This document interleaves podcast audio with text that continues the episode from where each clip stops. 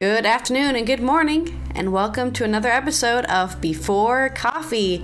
We're here and we're ready to uh, talk about the news here on Friday, right before April Fools, where we will totally be fooling ourselves.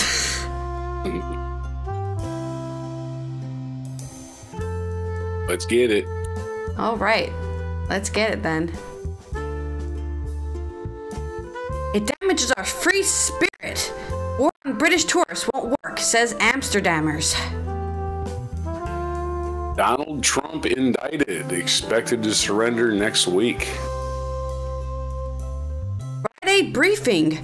What to know about a vast new leak exposing Russia's cyberware network. In today's newsletter, a six-month investigation from The Guardian and others give unprecedented access into Putin's intelligence agencies. Uh, the latest on nine soldiers killed after Army helicopters collide over Kentucky.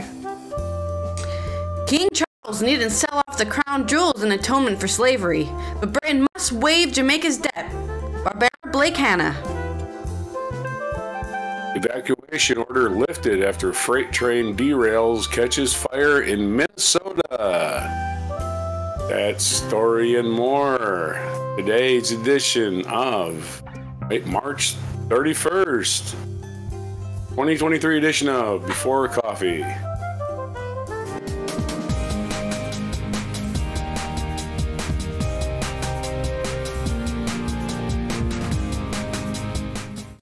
All right, let's go into my first story here about our previous article yesterday, where Amsterdam is going to try to pass, or not, pat well, pass a ad.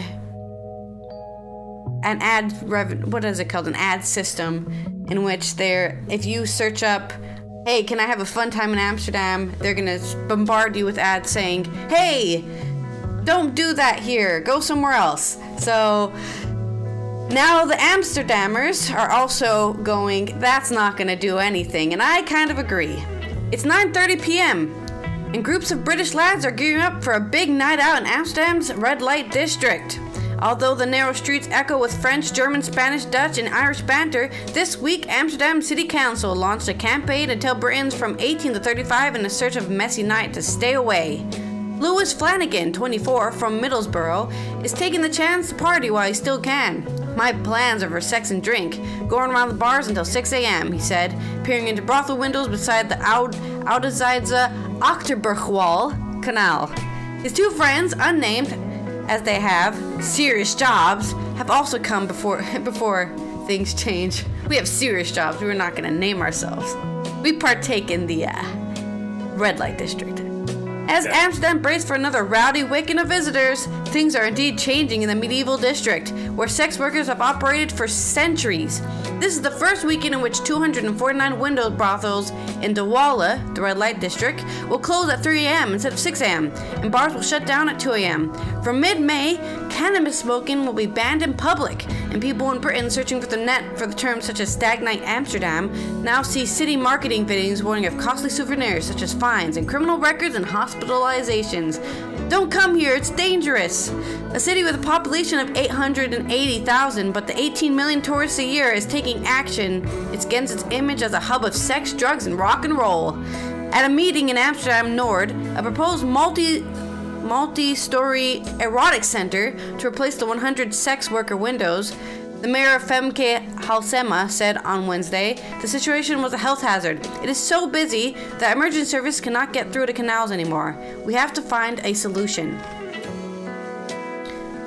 However, even Dietrich Boomsa, the local councillor who coined the term glassy-eyed tourist zombies to describe the worst partygoers, is wondering why his compatriots are so happy to stigmatize British people. Are the U K's young men really as bad as all that?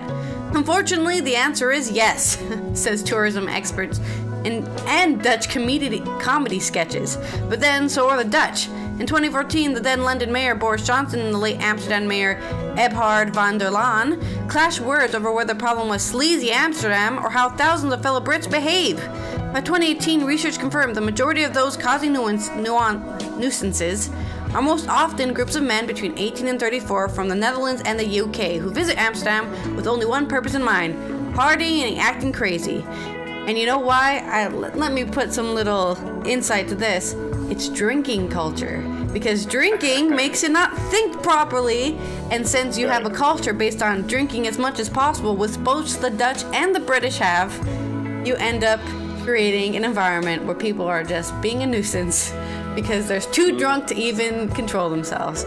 Um, let's skip ahead on this really large, long, oh. Oh, very long, dark yeah. article. Um, Others believe British visitors contribute in a positive way. While the stag does get headlines from sixteen thousand resident, resident Brits and their families quietly go on their lives in Amsterdam, said Tricia Tarrant of the British and Netherlands group. If this campaign helps to reduce the number of drunken tourists, so much the better, although reservations have been expressed in our group whether it will work or might put off more people from visiting. Some are afraid that advertising these problems might actually glamorize them. Tim Verlaan, assistant professor in urban history of Amsterdam University Center of Urban History, said, The campaign, campaign could give Amsterdam's allure a vice city. Okay. So either way, we've got people either going, yeah, rock and roll, or, ugh, I don't want to go there. That's bad. Yeah. So Amsterdam going to drop its reputation overnight. I don't know what they're worried about. I, I, uh, all summer long, I'm in a place called Ocean City, Maryland, which is full of European teenagers, twenty-year-olds, and they're all drunk all the time. So... that's a fact. I live there, so I know what goes on. It's full of Europeans that are always partying. All right, uh, next story. well, wait, wait, are we still on that story? No, you're good. Okay. Sexy. Um, Donald Trump indicted, expected to. What's that? No, it was just funny because you said the sex story. well, more sex, yeah. I guess. Uh, Stormygate, I guess we can call it. I don't know. Has anybody called it Stormygate yet? Yeah. We had that thing where we got to put gate after everything ever since Nixon. Donald Trump has been indicted by Manhattan. This is from uh, the A P. Colleen Long. Donald Trump has been indicted by a Manhattan grand jury. One of three grand juries looking at him. A historic reckoning after years of investigating. It might be four. Investigate into his personal, political, and business dealings, an abrupt jolt to, to his bid to retake the White House. The exact nature of the charge is unclear Friday because the indictment remained under seal, but it appears to be thirty-four charges. But they stem from payments made during the twenty sixteen presidential campaign to silence claims of an extramarital sexual encounter. Prosecutors said they were working to coordinate Trump's surrender, which could happen early next week. They did not say whether they intended to seek prison time in the event of conviction, a development that wouldn't prevent Trump from seeking or assuming presidency. The indictment, the first against a former U S president, injects a, social, uh, injects a local district attorney's office into the heat heart of national presidential race. Not really, that's editorial. Arriving, arriving at the time of deep political division, blah, blah, blah, more editorializing. Trump, who has denied any wrongdoing and has been repeatedly assailed the investigation, called the indictment political persecution and predicted it would damage the Democrats in twenty twenty. I don't know what's in there. In a statement confirming the charges, defense lawyers Susan Natchelis and Joseph Tacopina said Trump did not commit any crime and will vigorously fight this political prosecution in court. This is where I stop and ask a question. If you and me committed a crime and only you went to jail for the crime, why did I not go to jail? Yeah. In other words, Trump's lawyer was prosecuted by Trump's Justice Department. Donald Trump was president. His, uh, his Justice Department, his Attorney General, prosecuted Michael Cohen, put him in prison, put him in solitary confinement for the same crime. Same crime. One person's already gone to prison. The other person, named in the indictment, named in the conviction, has not gone to prison. It's an open and shut case. It has yeah. nothing to do with politics. Trump, again, Trump's the one who put somebody in jail for this. Trump is the one with somebody in jail for this same crime. His Justice Department. How could it be politics? Okay. A spokesman for the Manhattan District Attorney's Office confirmed the indictment, said prosecutors to reach Trump's defense team coordinated a surrender. Tacopina said Trump is likely to turn himself in Tuesday, so they reached for the circus on Tuesday. The case, uh, District Attorney Alvin Bragg left his office Thursday evening without commenting. The case centers on a well-chronicled allegations from a period of twenty sixteen when Trump's celebrity past collided with his political ambitions. Prosecutors for months scrutinized money paid to porn actor Stormy Daniels and former Playboy model, model Karen McDougal, whom he feared would go public with claims that extramarital affairs with, with him. The timing of the, the indictment appeared to come as a surprise to the Trump campaign, as officials following news reports criminal charges likely weeks away. The former president was Mar-a-Lago, as Mar-a-Lardo, as, as uh, Michael Cohen calls it. The former president was at Mar-a-Lardo, his farm. Florida State on Thursday and filmed an interview with a conservative commenter earlier in the day. So the circus continues. You know, um, we'll be uh, we'll be following this story as the entire world will. Your story. My story. Let's see what happens in the further development of um, of that, I guess. Oh, you will. We will see in the coming we next week, probably. See. Yeah. They will never stop talking about it. This is going to be only news all day, every day. Go ahead. Uh, next, in uh, news about old people uh, doing bad things and not going to jail for it. In countries touched by European colonialism, the subjects of enslavement and reparations suddenly seem to be on the agenda. This week, The Guardian stepped forward to publish its thorough investigation into the publication's beginnings and, and connections with slavery.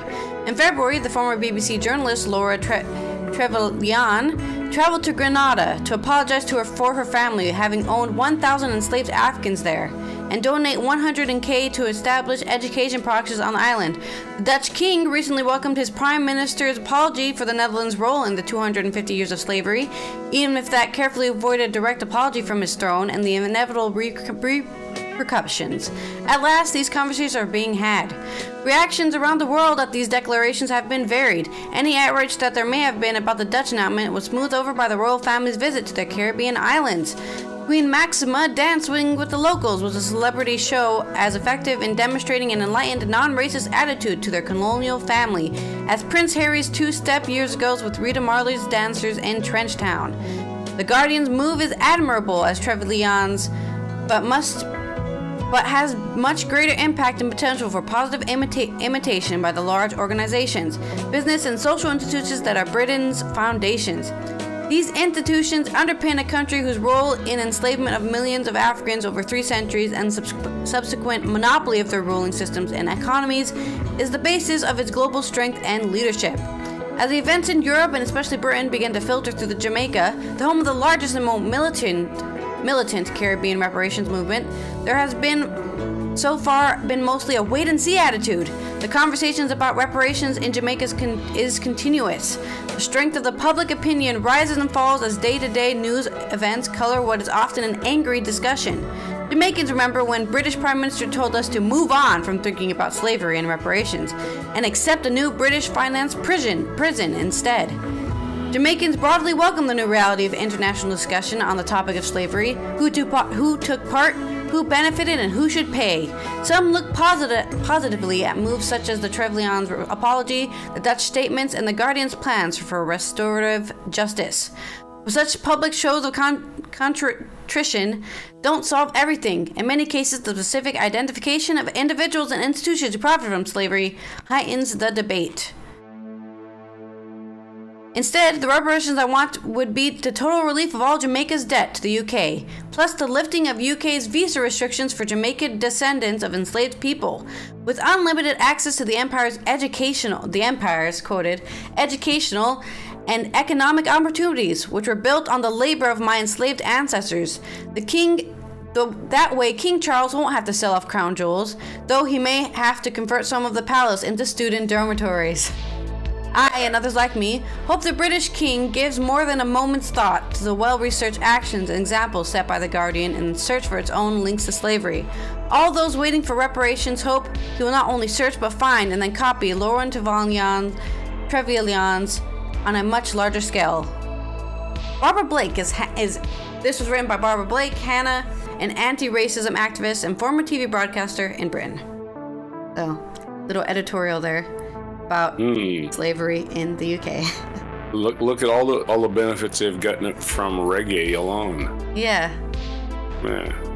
Bob Marley, of course, famously, his father was a British soldier who we never given. Yeah. Okay, so I'm. In some military training news, uh, there's not a whole lot of training deaths every year. I just looked up. There's twenty-four last year, twenty-six the year before. Uh, nine soldiers killed after Army helicopters collide over Kentucky. Two Black Hawk helicopters from the one hundred first Airborne Division collided on Wednesday night near Fort Campbell. The Army said it did not know yet the cause.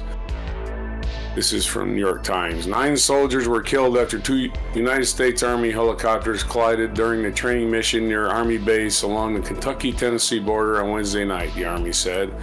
The two H H sixty Black Hawk assault helicopters crashed into each other about eight or about ten p.m. during a routine training mission in Trigg County, Kentucky.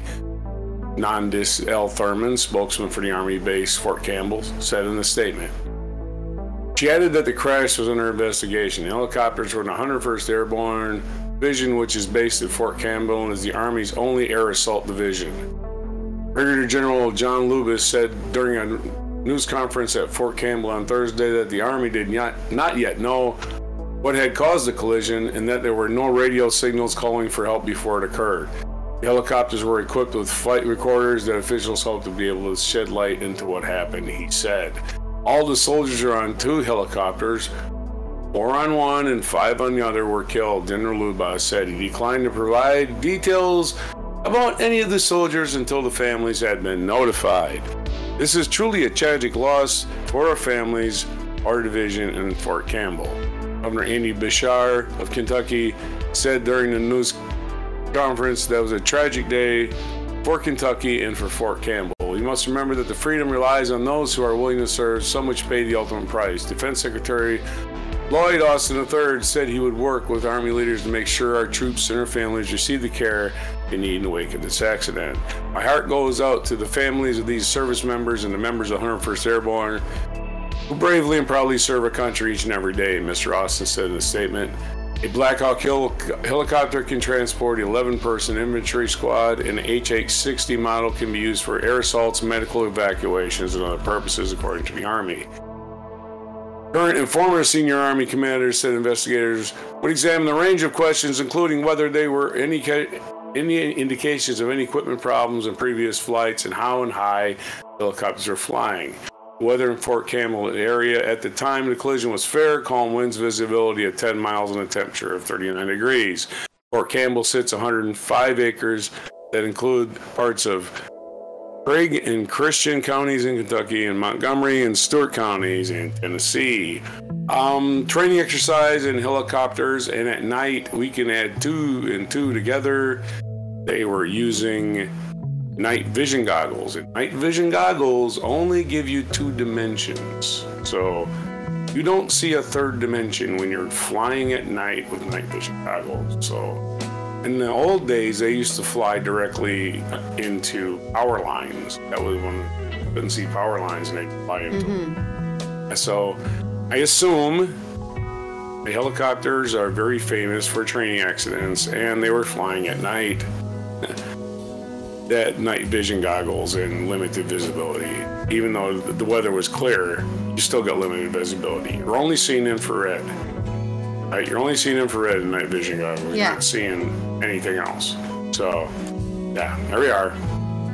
Your story. All right. In more uh, military news, The Guardian is reporting on the Vulcan. Uh, the Vulcan company in the Russia, who is known for being the huge, you know, investigating the long from Russian military intelligence agency and their cyberware capabilities.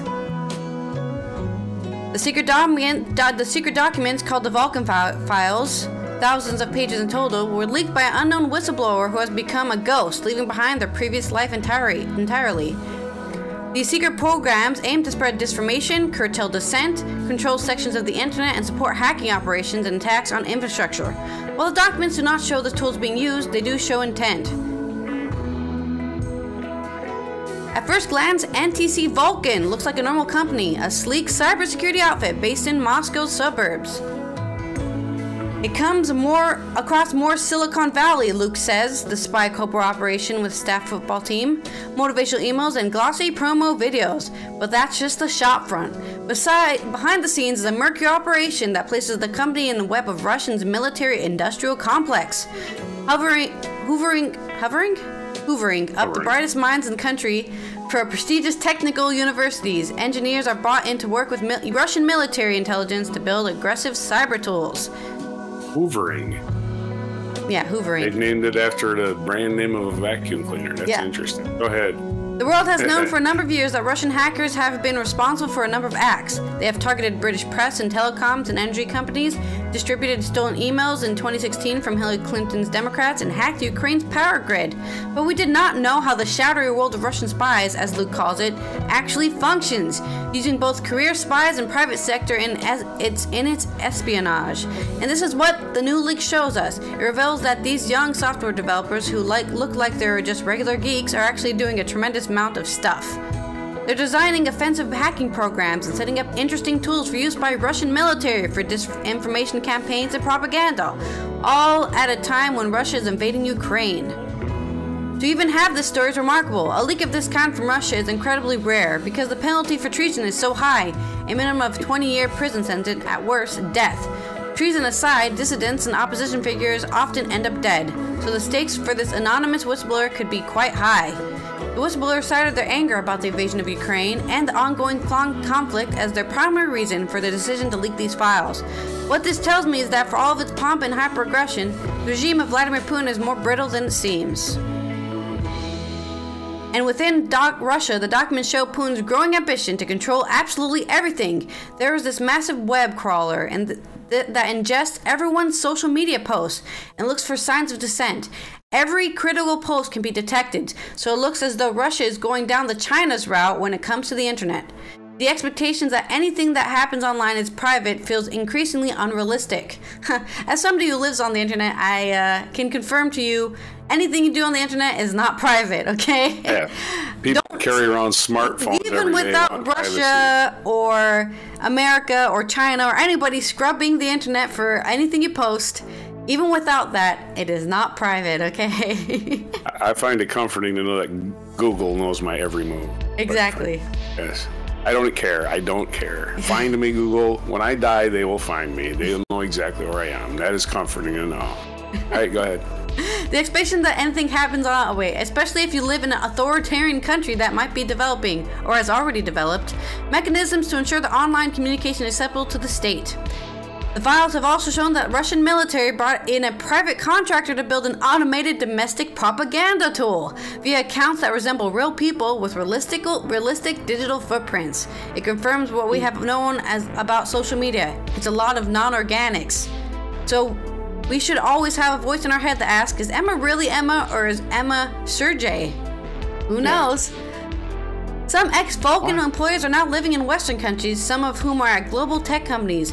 Even if the engineers have brought their families with them, there is a chance that other people they care about will remain in the country, meaning that they could be vulnerable to coercion. But forcing these professionals to return to Russia, knowing that they could put them in harm's way, also sounds unethical. The Vulcan files are part of a troubling puzzle that reveals Russia's increasing authoritarianism. But the leak itself also shows that people on the inside are not going to accept it. Even though the state looks like looks this enormous, powerful, titanic thing behind the scenes, there's a lot of discontent and people are unhappy. That doesn't mean it's going to fall over, but you can see the cracks appearing. All right, on to you. Oh, Russia's authoritarianism. How how rare. Evacuation and more train wreck news in, in our continuing quest and um, to Obsession. cover every every every train wreck, because people think they're rare and they're not. They happen nearly every. They do happen every day, just in their evacuation order lifted after freight train derails, catches fire in Minnesota. Evacuation order lifted and residents can return home after a freight train derailed in a fiery crash near a small town in Minnesota early Thursday. The Kandiyohi County Sheriff's announced, that's the name of a county in Minnesota, Kandiyohi. Residents, I'm sure I said that wrong, residents were forced to evacuate as a precaution. The incidents reported on one a.m. Central Time. Multiple tankers of a train operated by Burlington Northern Santa Fe, B N S F. Railway derailed and caught fire on the western edge of Raymond, a town in Minnesota's southwestern Kandiyohi County that has a population of less than eight hundred. The tankers were carrying a form of ethanol and corn syrup liquid, according to the press release from Kandiyohi County Service. So we're going to make some pancakes, huh? Uh, B N S F spokesman Lena Kent confirmed to A B C News that approximately twenty-two cars of a train carrying mixed freight, including ethanol and corn syrup, derailed near Raymond at one oh two a.m. The company, one of the largest freight railroad networks in North America, is investigating the cause of the incident, and so far, there were no reported casualties, according to Kent.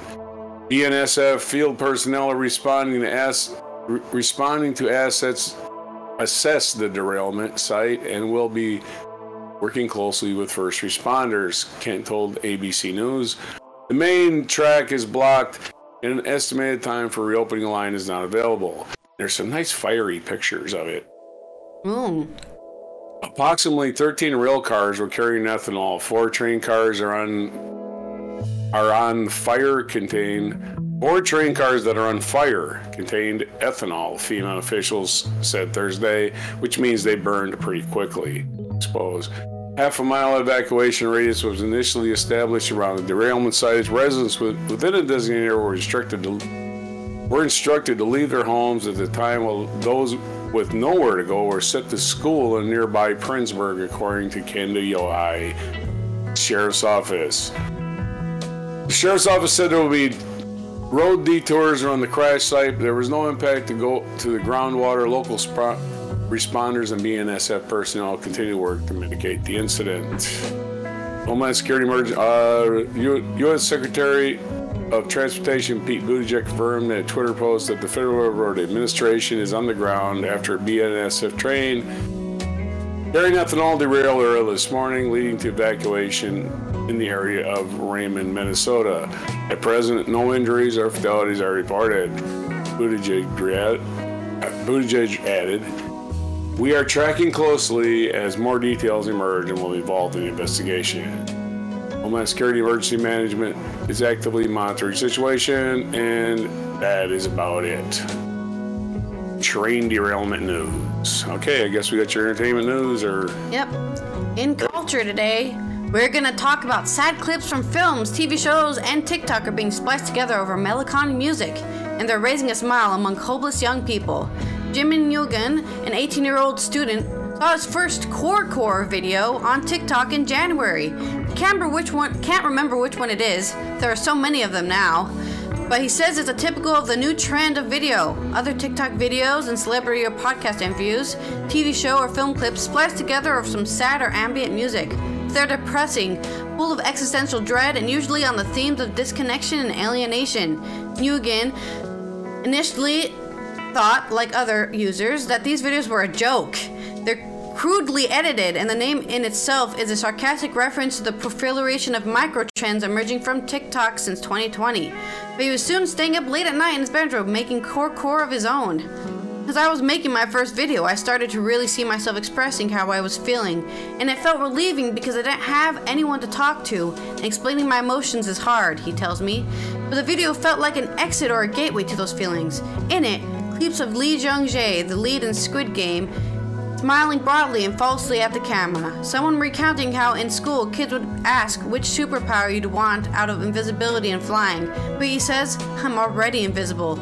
And Jake Gyllenhaal in Stronger, twenty seventeen, screaming, why do you even want me? I'm such a fuck up, runs into each other over a morose arcade fire track. Now Nguyen makes these videos in an attempt to help people, he says. Let them know that they're not alone. To date, the Korokor hashtag on TikTok has two point one billion views. Some young people consider the genre to be merely content, or worse still, content about content. But many feel it speaks to them and their experiences on a deep emotional level. They're my favorite type of TikTok video because they feel raw and real, says twenty-year-old Annabelle from London. The combination of clips that just someone, somehow summarizes everything that's bad about life, but I couldn't quite tell you why. Or as one commentator put it on a Korokor video about struggling to date and the toxicity of modern relationship perpetuated by all genders, why am I crying over this? The form of video started with niche talk, where you would see really random clips spliced together, like footballers scoring goals, peep show clips, and performances from Oasis and Blur. It was masculine and all boys were making it, says Eden Yun, manager of editor of Polyester Zine and podcast co-host. People wanted something a bit deeper and carved, craved something more meaningful from this trend, which led to Korokor. It's fairly obvious why Gen Z would enjoy Korokor. You can be moved by these videos without knowing the sources of the clips, but it, if you understand the pop culture and internet culture references, you'll feel special. Like most internet humor, if you get it, you get it. Everything feels very hopeless, and Korokor speaks to these frustrations and anxieties. It's a way to laugh at how hopeless everything is, or at least get some meaning from it. You have a light bulb moment that says, oh yeah, the world is bullshit. To me, it's like Like the others of its kind, it is a simple and accessible version of Adam, an Adam Curtis film, adopting his humor and slant, the seemingly unrelated clips with his voiceover. Young notes that the writer Mark Fisher ideas shine through in this genre. Fisher was an anti-capitalism, spoke a lot about isolation, and wondered about how we can process the hopelessness in the modern world. When I watch Korokor, or some, some as someone who only sporadically uses TikTok, it mimics the way using the app is overstimulated act of binge watching a stream or short video and voices. This trend is smart and sad. Comment on the is a smart and sad comment on the profiler, proliferation of content in culture. Self-focused, often narcissistic commentary, opinions, life hacks, and problem sharing. It's everywhere. The videos make me feel despondent and sorry for a generation who grew up during the pandemic and have never in their lives logged off. Whether we enjoy them or not, they probably have the avant-garde documentaries you deserve, and certainly the ones that make the most sense. Yeah. So, I can I can relate to that as somebody who graduated in the in the pandemic. I literally life has never been the same since. And I'm tired of people trying to act like it is the same as it was before, because well, it is not. It, it, it's tempered your expectations anyway. You yeah. know, these lofty, oh, wow, life's pie in the sky. Okay. Well, on more philosophical news, I think, therefore I am. Who said that? Uh, Aristotle. No, René Descartes, French oh. modern philosopher. uh, I should know this. It's his birthday, born in fifteen ninety-six. Descartes. All right, and composer Joseph Haydn, what? One of the most, uh, was born in seventeen thirty-two. U S Commodore Matthew Perry signaled the Treaty of Kanagawa in Japan, ending, ending ending the country's period of seclusion. In eighteen fifty-four, Japan became kind of an open society compared to what it was before. No, they were pretty open internally. Pe no, not to the outside world. Thomas Peterson Monday, a Perth, Perth Amboy, New York, New Jersey, became the first African-American to vote under the fifteenth Amendment of the Constitution in eighteen seventy. Thomas Peterson Monday, a Perth Amboy, New Jersey. The first freed slave to, well, African-American to vote, I guess, eighteen seventy. Clocks in the United States were set one hour ahead as daylight savings time went into operation for the first time in nineteen eighteen. This was when it started. one hundred five years ago, we've been doing this stuff. Canadian-born ice hockey player Gordie Howe was born nineteen twenty-eight.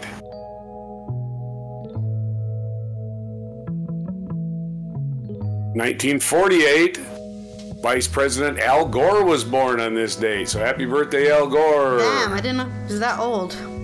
Yep, and U S President Lyndon B. Johnson televised speech that he would not seek re-election on this day in nineteen eighty.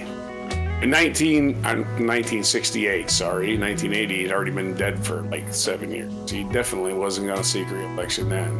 American, in nineteen eighty, Jesse Owens, uh, four-time Olympic gold medalist in the nineteen thirty-six Olympics, died at the age of sixty-six. And I have, if we have any extra time. Wait, we can keep going. What do you have? This year, in nineteen, and eighteen eighty-nine, the Eiffel Tower was inaugurated. So happy birthday to the Eiffel Tower.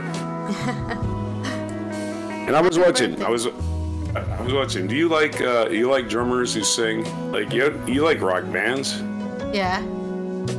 But how many real good singers are drummers actually? Like they play the drums and they sing at the same time, or they sing in a band, but they used to be a drummer, so forth. Yeah. How many are actual drummers? There ain't that many, right? So I made a list. How many can you name? How many can you name? Just any. Drummers that are also singers? Right.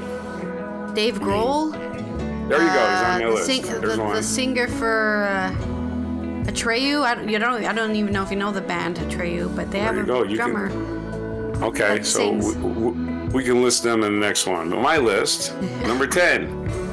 Number ten, Mickey Dolenz of the Monkees. Okay. Well, this is my list. If you got a list, make a list.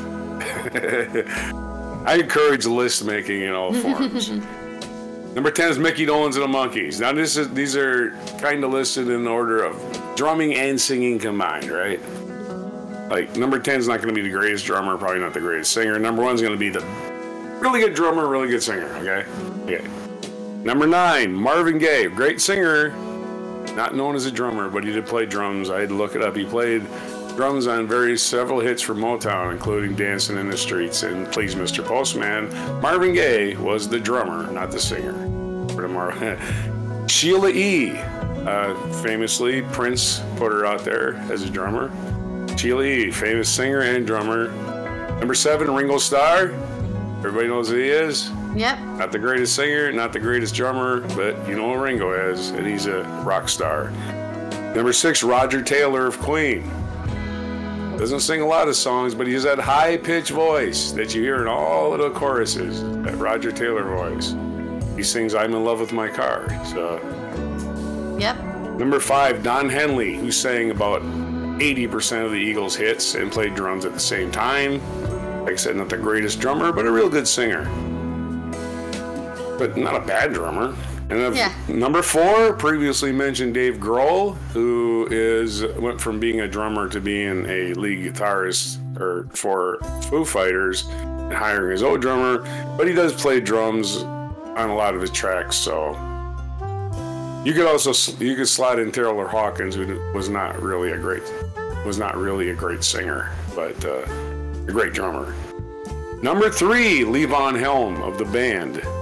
There is a great singer, and again, not the not the technically guy you're like, oh, Levon Helm, we got to get him on drums. But yeah, Levon Helm had that voice that sounded like America. And number two, Phil Collins. Everybody knows Phil Collins, Genesis, great singer, great drummer. Number one, guess who's number one? Uh... Aaron. I don't know. Karen Carpenter. Karen Carpenter of the Carpenters. Great singer, great drummer. Okay. Well, there you go. End we of got, story. All right. We've got Roger's definitive... Uh, definitive best... list of drummers who could sing. Honorable mention, Peter Gabriel started as a drummer. Yes, technically, they, yes. They had Phil Collins. Well, they had somebody else first, then they hired Phil. Yeah, go ahead. All right, and well, that's that today's... Been... What? You We're gonna do ahead. something special on Friday, right? Yeah. You can't just have a Friday and this go two days without this glorious news, you know?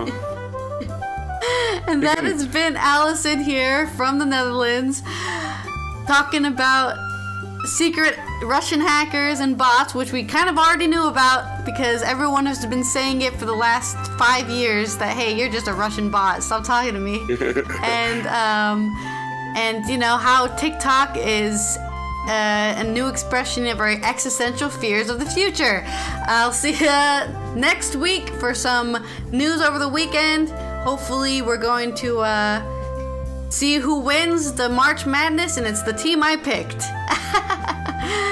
and... And this is your Russian propaganda bot. I'm here until Monday. I'll be back. They will be unplugging me for upgrades. Good day, March thirty-first, twenty twenty-three.